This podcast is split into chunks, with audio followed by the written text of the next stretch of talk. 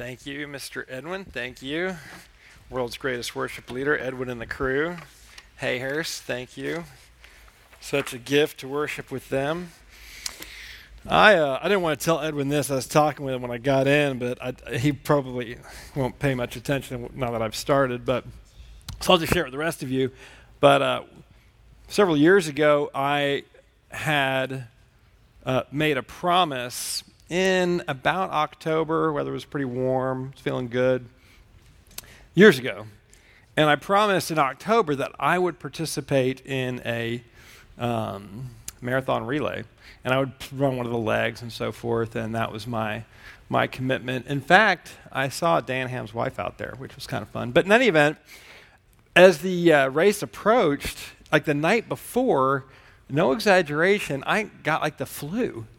And the race was actually in December, and I had committed to do this four months prior. And now I'm sitting in bed with the flu, and, and the weather had changed. It wasn't like August anymore. It was like 30 degrees and raining, and I'm sick, like sick, sick. I'm just laid out. And I'm just sitting there in bed thinking, I got to get up. And I'm running the first leg, of course. Oh I'm like, oh my gosh, the last thing I want to do is get out of bed at like five in the morning. You got to be at the starting corral at, you know, five o'clock in the morning, 5.30. And I'm sick and the weather stinks. And I'm thinking of all the different ways I could try to get out of this. but I promised that I was going to do it and there was no escape. I made a commitment, so I was going to follow through. So I spent however long my leg was, and every step of that leg, making sure, reminding myself that never again would I make a promise to do something four months later, because, you know, you just don't know. But that was a promise, and I felt like I had to keep it. It was a commitment that I made. You know, enough about me. Let's talk about you. What kind of promises do we make? What kind of promises do you guys make? Yeah, give that some thought. We all make promises. I know you guys make promises. Who's made a promise? Ah, yes. Hi, Miss Miss Ruby. Yeah, like running a marathon. You you, can, you, you promise you're going to do something. You, do you follow through on those plans usually? Do you keep that promise usually? Or do people say, oh, Ruby, she, you know, Ruby, she's got a flake. She ain't coming.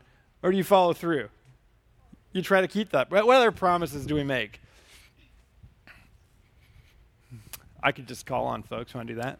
Ms. Hayhurst, what promises do you generally make? What, you, you like to make promises? What promises do you make? Uh, you show up at work. Who makes that promise? Do you guys make that promise? Anybody else make that promise? Yeah, I mean, if you're on the schedule, you know, eh, you know, In-N-Out ain't going to run. That those burgers aren't going to flip themselves, right? You you gotta you gotta keep that promise. Fleming makes a commitment, he's going to keep it. Who else? What other promises we making, Miss Cunningham?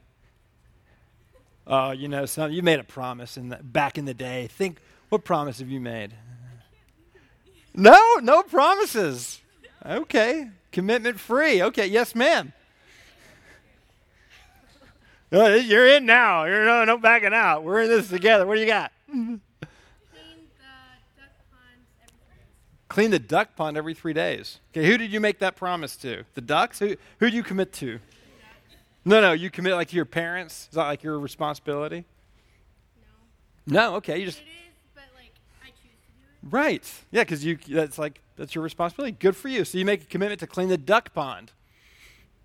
There you go. Yes. Yeah, Mr. Day, what, what commitment, what promises do you make? To, yeah, to be at school, you got to be on time. That's right. Wahbys are always on time. I respect that. so funny. What, what, what, what promise do you make? Doing chores. Give us a chore. What, what chore are you faithful about completing? None of them. So we've got promises not kept. Okay, so that's a good example of promises you just don't keep. You know, we're, we're, gonna, we're talking about promises because as you may expect, as you probably foresaw, we're, we're, our God is a great promise keeper. He keeps his promises. And when he says he's going to do something, he's going to do it. And so as we approach Genesis chapter 21, it's a great story of God keeping and fulfilling his promises. Go to chapter 21, Genesis 21. We all know the theme of Genesis beginnings, great. And before we jump into today's story, what is what have we, who, have we, who have we been reading about in these last several weeks? Who have we been reading about? Who, who is the story about? Genesis, you know, Genesis 13, 14, 15, 16. It's story time on Wednesday night, Sunday morning, and who are we learning about? Abraham. Who said that? Wrong. Who are we learning about? he said, Jesus. We're learning about God because the whole story of Abraham, the whole story of, of, of the Bible, everything you read in the Bible, you got to come to it from the perspective of what are you learning about God? Like, for example, you know, why did the, why did the Jews, why were the Jews not able to leave Egypt without all the plagues? Remember the 10 plagues? I mean, it turned the Nile to blood. Our poor, my poor Egypt was like decimated. Firstborn was killed. Like, why did God require all that? He could have just changed Pharaoh's heart. Why did God do all that? For what purpose? It's right there in Genesis. Why did he do that? You guys remember? Uh, yes, Miss Wahby. You had your hand up. What'd you say? Oh, oh, to show his power, to reveal himself, to reveal himself and to show his power. So God is revealing himself. He is showing his people who he is. He is, he is educating them in his character, showing them how reliable he is, teaching them what it means to be in relationship with him. And so he is choosing people, he is guiding people, he is redeeming people. So it's all about God. And when we come to Genesis 21, we got to remember that it's all been about God. Genesis 12, remember Abram was called. We're just going to do like a running start. Genesis 12, who's it about? It's about God. God says to Abram, I will show you.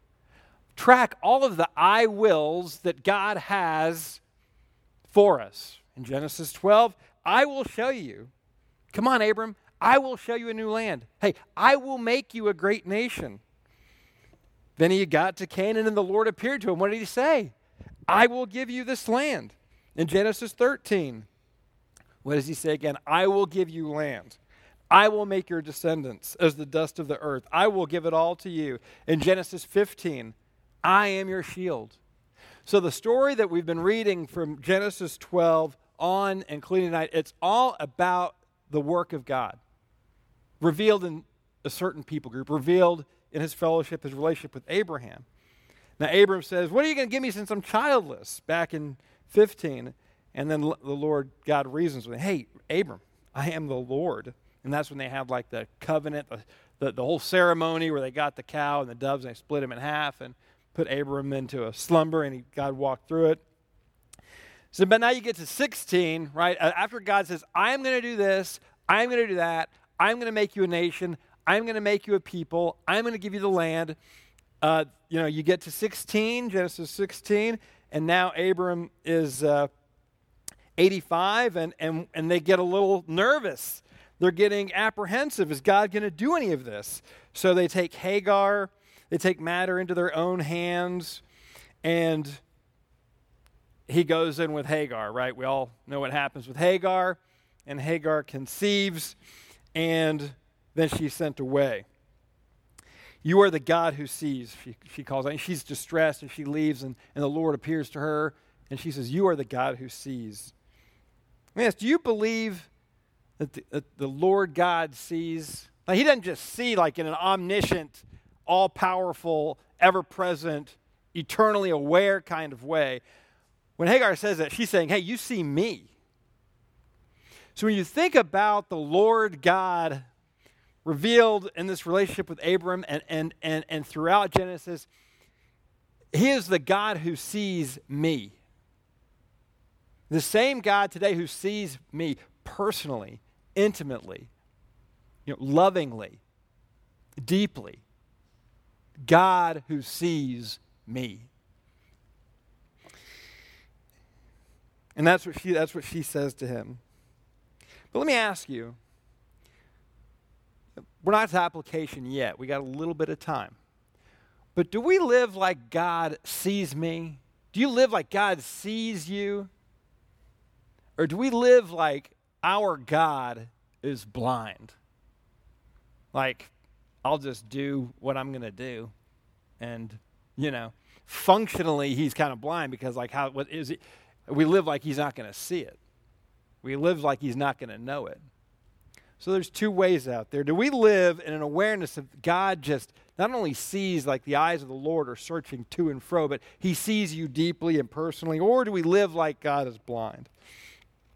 And by the time uh, Abram uh, is 86, Ishmael is born to the servant uh, Hagar. And we get to chapter 17, Genesis 17, and 99. Abram is uh, now 99, and the Lord appears and again, he promises descendants and land, and that's when they have the circumcision. We won't talk about that again. And he establishes my covenant. What does God say? I will establish my covenant. I will multiply you. And again, I, to repeat myself, follow the bouncing ball. It is, I will.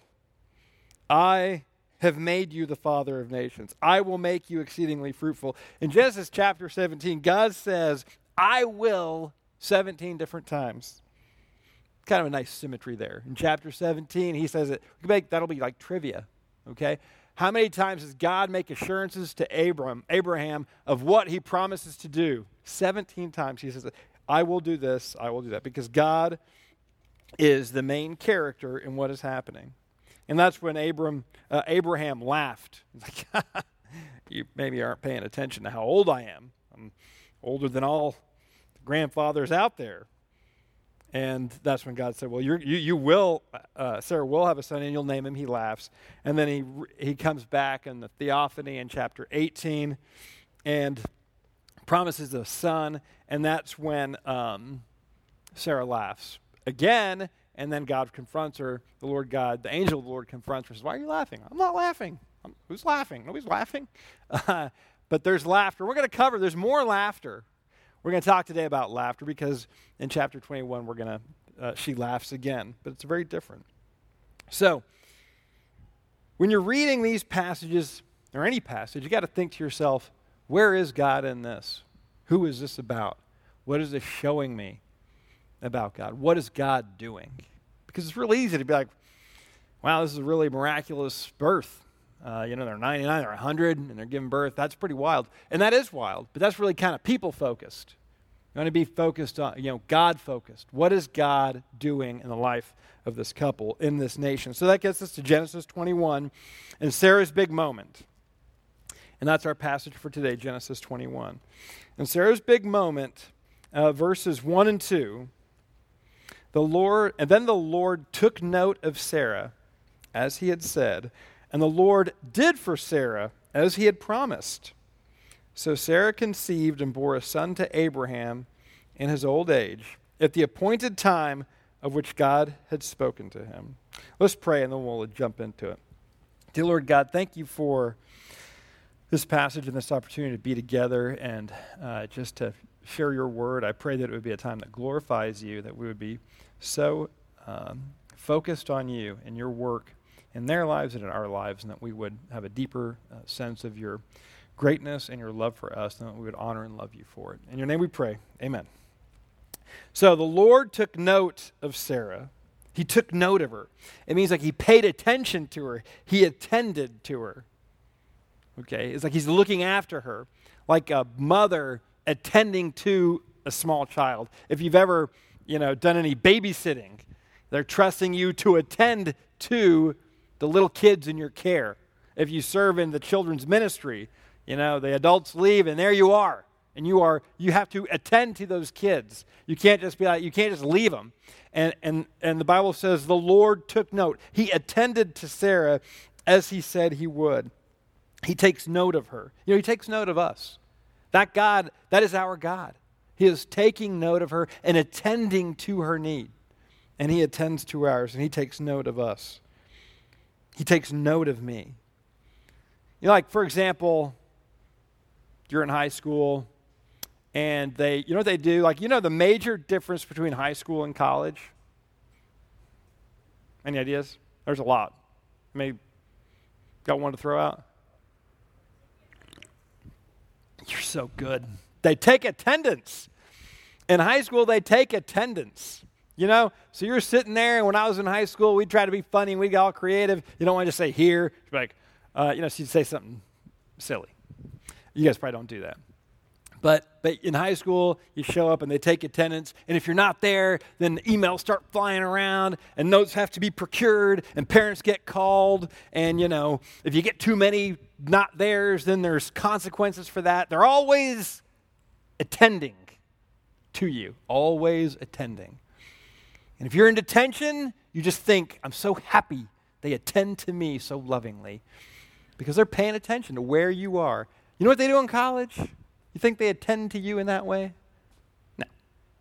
You may walk into a big lecture hall and they don't care and they don't know. And that's why a lot of kids come on home after the first semester at college because nobody was attending to them and they decided they would just kind of sleep on in instead of going off to class. I don't recommend that, uh, but, but they don't attend to you. So if that's what you want to do, nobody's going to shake their finger at you. you they're not, they will never put you in detention when you're in college for skipping class, most likely. Um, so that's the difference. He attends to us, He cares for us. How deeply does He care for us? Is He like just kind of paying mild attention, like your teacher? Like your small group leader, maybe? Like a parent? Wow. God says he, he, he actually attends to us more deeply than, than any of those examples. He says, Can a woman forget her nursing child and have no compassion on the son of her womb? Even these may forget, but I will not forget you. Behold, I have inscribed you on the palm of my hand. That is your God. He cares for you and he attends to you more deeply and more lovingly if you're in Christ than, than than a mother nursing her own child. It's more likely that mom forgets her kid than God forgets you. Second Chronicles uh, uh, 16 9 For the eyes of the Lord move to and fro throughout the earth, that he may strongly support those whose heart is completely his. If your heart is his, he is strongly supporting you. So he will he attends to Sarah, he attended to Sarah and he attends and takes note of us. The verse goes on, the Lord did for Sarah as he had promised. So Sarah conceived and bore a son to Abraham in his old age. God fulfilled his promise, as you knew he would. He never forgot her. Did he fulfill his promise for Sarah because she was so faithful? Was she? Was, was Sarah faithful during this time? Like, like the angel of the Lord appeared and said, This is what's going to happen at this time. And what was her reaction? Uh, laughter. So when the Lord fulfills his promise to her, it's not because she was so faithful, it's because of who he is. That's your God. She laughed at the idea, she de- and then she denied her unbelief. So it's not about who she is, it's about who he is. Right? That is that is the promise of the Lord. It's about Him, it's about His character, His ability to keep His promises. So he tends to her, he takes note of her, he fulfills his promise. And then it goes on in uh, verse 2 at the appointed time of which God had spoken, it was his designated time. It's all according to his plan. He told her in Genesis 18, I'll return to you about this time. His time is perfect, his timing is perfect. He had designated this time. This is not a random time. This is not late. By the way, some count being late. I mean, they're a hundred. And that's when God wants to fulfill his promise. So by human standards, you'd say, not the way I design it. But it's God's perfect plan. It's his, his appointed time, a time that he had looked out with his infinite wisdom, his eternal perspective, and he said, right then, that's when it's going to happen. And nobody will ever understand the mind of God outside the Trinity, but in his perfect, expansive, non chronological, un, uh, you know, peerless perspective that none of us will ever comprehend, he picked the moment, and it was his appointed time, and that's when he fulfilled his promise. So, the reality as you all know, is we're on his schedule.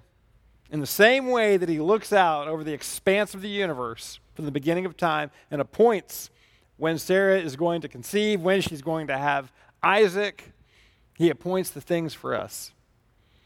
And he does so perfectly. He does so attending to us. He does so mindful of our every need, mindful of his perfect provision. Now, who here thinks, now this was a while ago, Genesis 21, who here thinks that maybe God has changed? Like that God is not who we're dealing with now. Anybody think that? No, we don't think that. Nobody thinks that. You might not believe in that God, but you don't think that he changed from then to now. Uh, in fact, he is the same today, uh, yesterday, and tomorrow. Do you believe, and think about this, reflect on this, maybe talk about it in a small group. Do you believe that he still sees as well now as he sees the, as he saw then? Do you really believe that he sees you and takes note of you and attends to you in the way that he did for Sarah and Abraham? If you don't believe that, why don't you? Now, and, and if you do, you know, what examples, you know, a lot of times you can only see God's will in your life by kind of by looking backwards. Like, ah, yeah, okay, now, now I see how that all fits. You know, and then when you live a little bit longer, you can see a little more. And a little longer, you see a little more. And, and, and, and in retrospect, it all makes perfect sense. But maybe looking forward, it's hard to discern. But when you look backward, you can see it more clearly. And so I'd encourage you, look back on your young lives and see the different points in your life where you can clearly see God's provision for you, God's perfect plan unfolding for you. You'll see those examples. You'll see the pattern of His faithfulness, His fulfilling promises, small and large, answered prayers, time and again. You know, you rely on him. He is faithful. And you can see those examples and you can build them on one, uh, one on top of another. So, so when you go out there and, you know, next, next week, next month, next year, you're like, oh gosh, where is God showing up for me? You look back and be like, oh yeah, he's always been faithful to me. So look back and see that. Now, it, it, are there unfulfilled promises? Are you waiting for something in your life? if you're waiting for something in your life, if you're waiting for God to fulfill some promise in your life, are you waiting faithfully? Are you, are you waiting, you know, obediently? Are you waiting prayerfully? Are you waiting in a way that honors and, and, and glorifies Him? Okay, let's move on. Abraham's big moment. Let's get to Abraham. So, verses 3 and 4. Abraham called the name of his son, who was born to him, who Sarah bore to him, Isaac. Then Abraham circumcised his son Isaac when he was eight days old, as God had commanded him. So here's Abraham, and the promise is fulfilled. And, and so he, it's now, how long has it been? Who knows? How long has it been? Who's got the timeline? How long has it been since God said, hey, follow me, step out, we're going to go to a land that I will show you? How long has it been from that moment to right now? the fulfillment of this promise. Any takers? Yes, sir. Yeah, close. It's almost 30 years. It was 25 years because he called him out at 75, and here he is 100, and he now has his promise fulfilled in Isaac. So he's holding his long awaited heir. Now he had Ishmael, but here is Isaac. The promise has been fulfilled, the wait is over. I mean, you can almost imagine Abraham at 75, older than most of your grandparents, leaving the place of his family, leaving uh, Ur of the Chaldeans, and God just saying, I will show you where I'm going to take you. Just trust me. And then God says, I will do this and I will do this. And throughout that period, Abram's like, I don't see it. I'm just getting older. Where are the kids? And here is the fulfillment of that promise. And he already knows what he's going to name the child because God already told him. He names him Laughter because he laughed and Sarah laughed, and they're all just laughing. And so he named Isaac. So, in response, he has him circumcised, which God had, which God had commanded. It's a sign of the covenant people. We're not going to talk about the circumcision at length. You guys already covered that, but it's that it's the mark of being set apart. Is to say, you are different than the world. I have chosen you. I have selected you for fellowship with me, the one true God. And I'm going to provide for you. I'm going to make a way for you. You are going to be provided for. And you, but you are going to be different than everybody else. And here is the mark of that difference circumcision. And, and Abram, Abraham honored that covenant and he had his son circumcised. But what about us? Now, we are called, if you are in Christ, you are called out. You are set apart. You are to be different. In Romans 2:29, circumcision is that which is of the heart by the spirit, not the letter, and his praise is not from men but from God. So, we as followers of Christ, if you are in Christ, then that, that uh, is an example, a model for you. Just as Abraham took Isaac and set him apart, if you are in Christ, you are called to be set apart, uh, different than the world, a circumcised heart, not conforming to the ways of the world. If your walk looks just like the world's walk, th- then how is your heart circumcised? I- I've told you this before, and I'm going to tell you again. You know, the world doesn't read the Bible, but they read you, and they read you real closely. And what would they say about your God and the Lord Jesus by watching your life? What, is they, what would they think the Bible says by watching you, by examining you? So we have the promise of new life, eternal life. Abraham's response was to have Isaac circumcised to bring him in the covenant. You have new life. If you're in Christ, what is your response? Do you live a circumcised heart life? Is your heart cultivated? Do you have an obedient spirit? Are you actively cultivating a, a circumcised heart that is different than your you know, pre fellowship heart. Uh, what if the story went Abraham holds up the heir, the long promised child, Isaac, and God had said, Have that kid circumcised. And Abraham was like, I'm not going to do that. Like, you know, I'm just going to kind of keep doing what I was doing. He'll, he'll just, he, he doesn't need to be marked in that way. He'll just kind of be marked like everybody else, or he just won't be marked at all. You'd say, well, that doesn't make any sense. God fulfilled his promise. Why does Abraham not respond in faith? He should do what God called him to do. But if we don't respond with a circumcised heart, that's exactly what we're doing.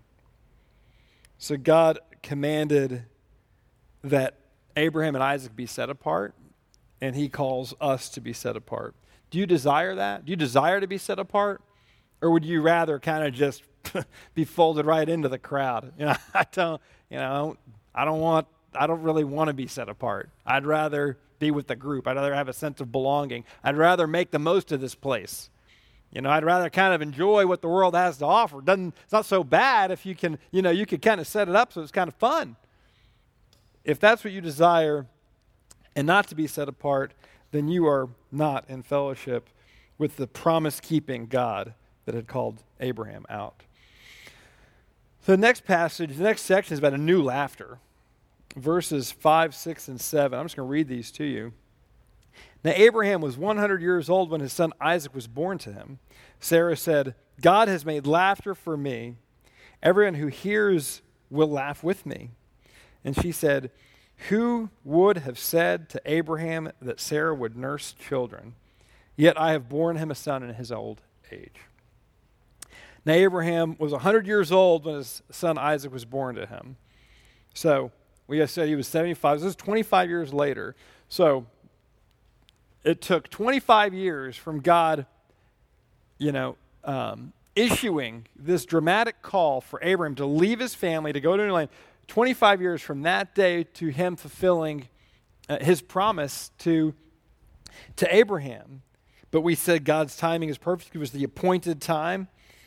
And, and, as we said, during that time of waiting, you know, he sought assurances. He had different interactions with the Lord. He, he, he doubted, right? He said, Hey, I don't have any heirs. How are you going to give me anything? I don't have any children. I don't have any land. And God would reassure him. So they ended up taking the surrogate, and God ultimately provided. But he, he waited for 25 years for God to fulfill that promise. Are we patient with our promise when, we wait on God? Are we patient in the same way? Do we have an expectation of fulfilling that promise? Or do we feel like that promise has to be fulfilled on our time, on our timeline, you know, our schedule, our expectations? So Sarah said, God has made laughter for me. Everyone who hears will laugh with me. So there's laughter and joy in their obedience. God's fulfilled the promise, and there's great laughter and joy in that. It's the greatest pleasure in life. Knowing that you have fulfillment and joy by obeying God. We're not talking about happiness, we're talking about joy. Laughter that is from God, laughter that's made by God, laughter that is a blessing from God.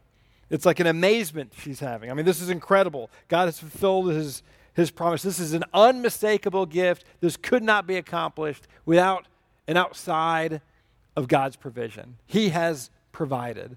And there's great joy and laughter uh, as a result of appreciating that. It's like a contagious laughter. And the proverb said, a joyful heart is good medicine. You know, so, so in Christ, that can be our life. That can be our expectation. That can be our experience. True joy from obedience, true joy from fellowship. How do, how do we do when we have a hope or an expectation from God? It's not happening, it's not, we're not seeing it, it's taking forever. Now, say, for example, if you, there's something you put a lot of effort into it school, sports, relationships, whatever it may be, and it doesn't work out. And sometimes it's not going to work out. That's, that's just life, that's the reality. How do we respond? How do we handle that? If you're in Christ, you, you have confidence in his provision. You have confidence in his protection. You have confidence in his guidance. And not getting enamored with the circumstances and our perception of whether God is fulfilling his promise. Because we know that his timing is perfect and he fulfills his promises. So, verse 8 the child grew and was weaned, and Abraham made a great feast on the day that Isaac was weaned. So, being weaned, he's done nursing. So, Isaac is now two or three years old, and Abraham is celebrating. So, there's, so they used to laugh because they didn't believe God, and now there, there's laughter and celebration because God has provided. His son uh, Isaac is growing, he's developing, and it's with great joy and celebration that they're experiencing it. You know, the, the, the joy of the Lord, John 15, verses 10 and 11. If you keep my commandments, uh, you will abide in my love, the Lord says, just as I have kept my Father's commandments and abide in his love. These things I've spoken to you, so that my joy may be in you, and that your joy may be made full. That is the greatest joy, the joy of the Lord, the joy from obeying Him and being in fellowship with Him. That is the greatest joy and freedom. You know, joy does not come from that which is outside of us. Joy does not come from circumstances, good circumstances, bad circumstances. That's just happiness, right? And you have good days and bad days. Some things things go your way, some things sometimes they don't. But that just is, you know, that's like life is a roller coaster. When things are good, you're happy. When things are bad, you're not. But that's just a circumstance focused life. Jesus is calling us to something very different than that. He's talking about an obedience focused life, a Jesus focused life, where your joy is made full and is made complete in Him by obeying His commands. Separate from the circumstances of the day, apart from the challenges of the moment. It's about understanding his commands and obeying his commands, and your joy being made perfect and complete in him. Now, if you're just here enduring this, Wednesdays, you know, you, you, you, know your friends are there. You know, you you kind of you kind of get through it. You know, you just you know Sunday you get through it. It's all just kind of a chore. This is not your jam. There's other things you'd rather be doing. The Word of God is not of interest to you. The people of God, you know, you've been talking about First John a lot. You don't care about them. You don't love them. This this is not your kind of place. Then then you are really kind of going to live your life as a circumstance based life. And so you have to work real hard to make sure your circumstances stay good so you can be happy. And then you get old and then you die and then that's it. Okay? Or you live a Christ centered life and no matter your circumstances, your, uh, your joy is in Him and it is made full and it is complete and it is perfect in your fellowship with the Lord Jesus. Let me ask you a question. Uh, does obeying the Lord God and, and His guidance, obeying Him, does that bring you joy? Is that your greatest joy? Is that where you, is that where you find the most fulfillment? Obeying Him and honoring Him and serving Him? Is, is your greatest joy found in the Lord Jesus? Think about that. Write that down. Talk about that in uh, small groups. So let's move on. Sarah turns against Hagar. This is the next big passage. Now, Sarah, this is verses 10, uh, 9 and 10. Now, Sarah saw the son of Hagar the Egyptian, whom she had borne to Abraham, uh, mocking. Therefore, she said to Abraham, Drive out this maid and her son, for the son of this maid shall not be an heir with my son Isaac. So she's talking about Ishmael, and he's mocking and he's ridiculing, he's scoffing. He's like, he's, he's a little younger than you guys. He's like 13, so he's a teenage boy and he's just kind of making fun of this new kid. He had had a pretty special place in the community. He was Abraham's only son. He is the big half brother. He's kind of a you know a teenager. You, know, you guys know how teenagers are, and um, and he had enjoyed being the only kid around, being the the the the, the object of Abraham's undivided attention, and and he's mocking. He's mocking the newborn. Uh, he's about two or three now, and Sarah sees that you know, moms can be very protective of their children. Sarah does not like this 13 year old kid mocking her newborn baby or her two year old kid. So she says, We're going to send him out. And this mocker is not going to share in the inheritance. Verse 11 The matter distressed Abraham greatly because of his son. Distressed, distressed. He was injured. It, he was, it was greatly injured. It was like a is like a major injury to his heart.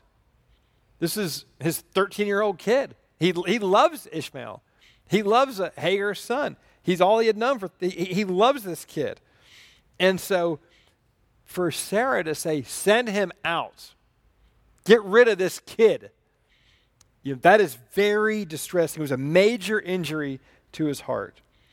But God said to Abraham, Do not be distressed because of the lad and your maid. Whatever Sarah tells you, listen to her. For through Isaac your descendants shall be named. Here's another promise. Note that um, God uses uh, Sarah to speak to Abraham. God says, hey, uh, do whatever Sarah tells you. Listen to her. Do what she says. That's what God's instruction is to Abraham. Do it, do what your wife says. S- send her away. He, she wants to send her, him away. Send him away. Uh, remember, uh, we talked not too long ago about wives being subject to your husbands. You guys remember that talk? Yeah, you guys remember that, right? We, we, were, we were in there together. Like, we were talking about being wives. What does it mean to be subject to your husbands? Okay, it, according to Abraham and Sarah in Genesis 21, being subject to your husband does not mean uh, not speaking up. Sarah speaks up, and God says, uh, listen to your wife. God is talking to Abraham through uh, Sarah. And so if you want to be subject to your husbands, it means sometimes being used by God to provide wise counsel. And that's what is happening right here.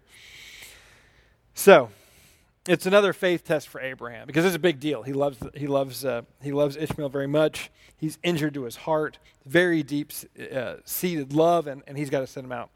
So verses verse 13, and and the son of the maid, this is God talking to uh, Abraham, the son of the maid I will make. See, Here we go. God saying, I will do it. I will make a nation also because he is your descendant. God is again saying what he will do. It is all about God and his plan. There's no doubt, once he says it, I will make them a nation, they will be a nation. And that is his promise to Abraham. So you would think that Abraham understands that a lot better at this point in the story than in, in chapters and years prior, right? And uh, so what does he do? What does Abraham do? Uh, verse 14 Abraham rose early in the morning and took bread and a skin of water and gave them to Hagar, putting them on her shoulder, and gave her the boy and sent her away. And she departed and wandered about in the wilderness of Beersheba. So you know Abraham gets it now when God says, obey. Uh, he rose, it was immediate obedience. He rose early in the morning. There's, a, there's an urgency there. He, he wanted to do it right away. You know, because delayed obedience is what? You guys have heard it like a gazillion times. Delayed obedience is, is disobedience, right? And Abraham's like, hey, no, we're getting up early and we're taking care of this, even though that it was hard for him.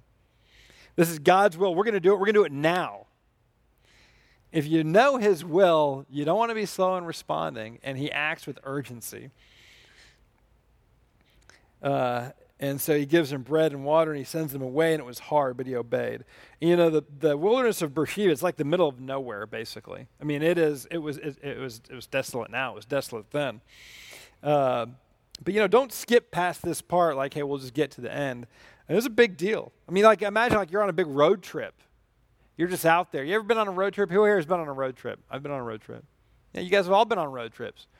You ever be out, you're, you're driving out somewhere, and there's like, you're just in the middle of nowhere you're like, gosh, I hope we don't run out of gas out here. I hope we don't get a flat tire. Dad probably don't even know how to change a flat tire. And we're going to get stuck out here. This is scary. Uh, and, and this is like, they, they, he sends them out into the middle of nowhere. There's no city lights around. It's just darkness. And they're out there. And this is a scary situation. You know, following the will of God, obeying the will of God, uh, it can be hard. He loves his 13 year old kid and he's sending him out into the darkness of just desolation, nothingness. That's hard. But God made him a promise, saying, I'm going to make him a great nation, and he obeys. It is hard sometimes to obey, but he does it. So God says, in our way, and he does. But we got to obey the will of God, and it can be hard and it can hurt, but they are they are faithful. Anybody here work out?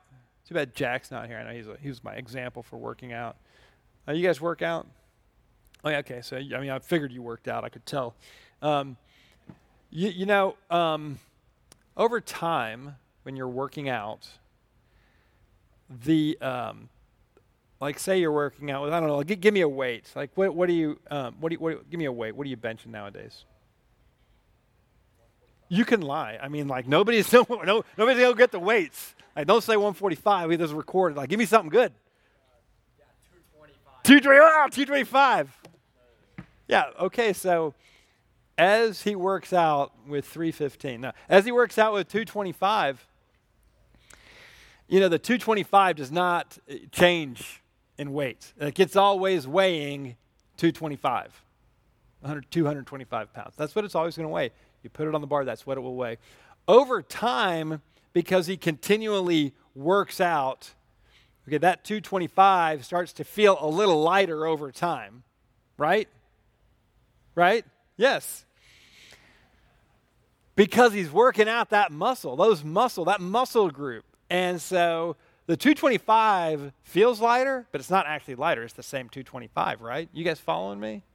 So if you get into the habit of obeying, obeying is actually a muscle. And if you get into the habit of obeying, in the little things, okay, then you develop your obedience muscle. Like, some of us have really weak obedience muscles. Some of us have very strong obedience muscles because we work them out all the time. But Abraham had some serious obedience muscles because he is being asked to do a hard thing and he can obey. Okay? If we can't obey in the little tiny things, we can have a hard time obeying in the big things. And as you get older, big things, they're a coming. They're a coming. So you want to begin working out those obedience muscles as soon as you possibly can because when, you, when you're really going to need them, you want to be sure you got them. Am I right? So, verse uh, 15 and 16 when the water in the skin was used up, she left the boy under one of the bushes. Then she went and sat down opposite him, about a bow shot away, for she said, Do not let me see the boy die. And she sat opposite him and lifted up her voice and wept. So she's convinced he's going to die. She's praying. This is a mother's prayer. They're in the desert, they're in the middle of nowhere, and uh, she's just crying out to God Do not let my son die. Do not let me see the boy die. And they're just out there in the darkness, in the desert of Beersheba. And she's just a mom, a maid sent away, crying out to God. Just a maid. Verse 17 God heard the lad crying, and the angel of God called to Hagar from heaven and said to her, What is the matter with you, Hagar? Do not fear, for the Lord has heard the voice of the lad where he is. Arise, lift up the lad, and hold him by the hand, for I will I will make him a great nation. The Lord God heard the, the boy crying, an anguished young boy in the desert crying, and the Lord heard him. The Lord went to him. It's a really painful scene, actually, if you think. It's a really sad scene. I mean, really paint that, that, that picture in your mind's eye of just a mom and her teenage boy in the middle of nowhere in a desert preparing to die. This is a very dire situation. And the God hears, and, and, and God hears. They call out to God, and He hears the prayer, and He hears the crying, and He responds to the crying. He calms her. He provides for her. Does God hear our prayers in that way? Does He hear us in that way? Do we cry out to God in that way? You know, just in desperation. They're just, just crying out in desperation. You know, they got nowhere else to go. They got no other resources. They're crying out to God in desperation, and God provides. Verse 19 Then he opened her eyes and saw a well of water, and she went and filled the skin with water and gave the lad a drink. So God provided. God provided. God always provides for us. Yet, you know one of his names? Who knows the name for God that means God provides? Who knows that name? Raise your hand if you know the name. El Shaddai, close. The floor is open. You can take it. Jehovah, Jehovah Jireh, our special guest, shows up just in time. See, God provided him for you guys. Jehovah Jireh, God provides. Every time God provides for you in your life, I want you to say, God provides. Whether you're eating, whatever you are doing in your life, you say to yourself, God provides. It doesn't matter what the circumstance is. God is providing for you. If you have breath in your nostrils right now, you can say, God provides. That is his name, Jehovah Jireh, God our provider. He does provide. So God was with the lad, and he grew, and he lived in the wilderness and became an archer. So it starts again with God. He's with them. God is with them. He's sustaining them. He's providing for them. And the kid grew. He was like, like playing with, uh, you know, bows and arrows. Uh, so, and, and, and, he grew up in the wilderness. And then his mom, like moms do, she took care of the uh, spousal situation. She went back to Egypt, got a beautiful woman from Egypt uh, for him, and took him as his uh, bride. She's a single mom, and she's taking care of her son. And they're being, and, they're in the desert, and God is with them, and God is providing for them. So, you know, we have promises. We have promises. Uh, God has made us Lots of promises. Are we mindful of those promises? Oh, look, look what I found. Look what I found. Who knows what this is? What is that? This is an easy one. Gresh, you already answered, and you're just showing off now and knowing what this is. Who knows? You know, uh, maybe you don't know. Given some of the scores from like quiz night. What, what, what is this? Yeah, so this is the this, these are all of your um, verses for quiz night. These are your themes.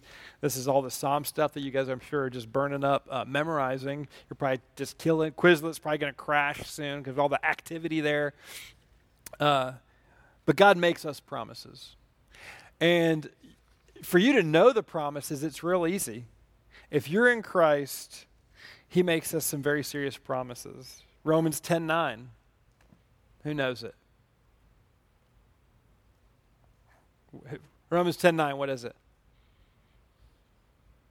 Don't lay out on me. Romans 10 9.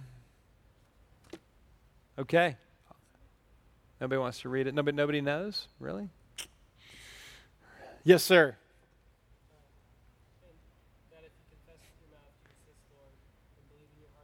Again, no, I'm just kidding.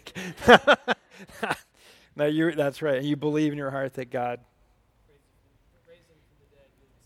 Yeah, uh, if you confess with your mouth Jesus as Lord and believe in your heart that God raised him from the dead, you will be saved. You know what that is? That's a promise. If you are in Christ, that is a promise. You will be raised. You will be with him eternally. Here's another promise.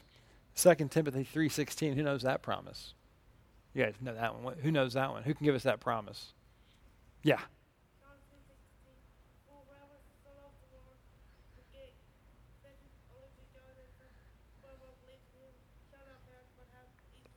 There you go. Thank you, Ray. Great job.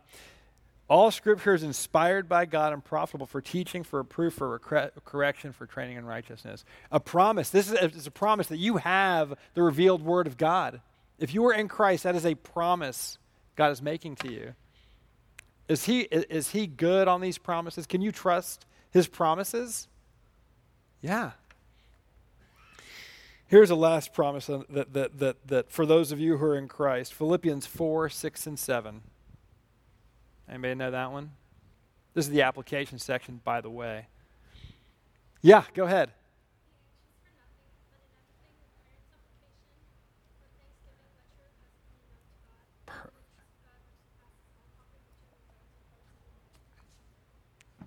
Perfect.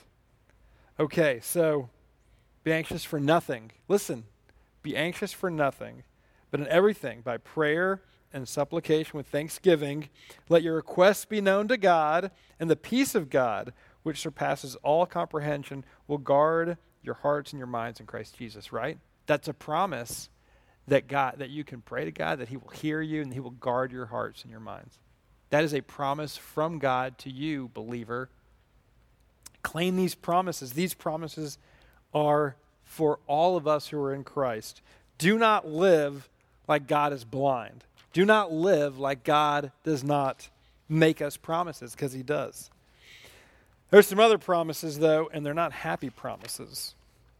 There's some other promises. Who knows? Um, who can tell us what promise God makes at um, Romans three twenty three? I'd prefer it like an unbeliever so they can just kind of face the music here. Any unbelievers want to share that one? No, I'm just kidding. Gresham, what's Romans 3.23? The wages of sin are death. If you're not in Christ, that's a promise. And death is undefeated, except for one, one man who conquered death. How about Romans 6.23?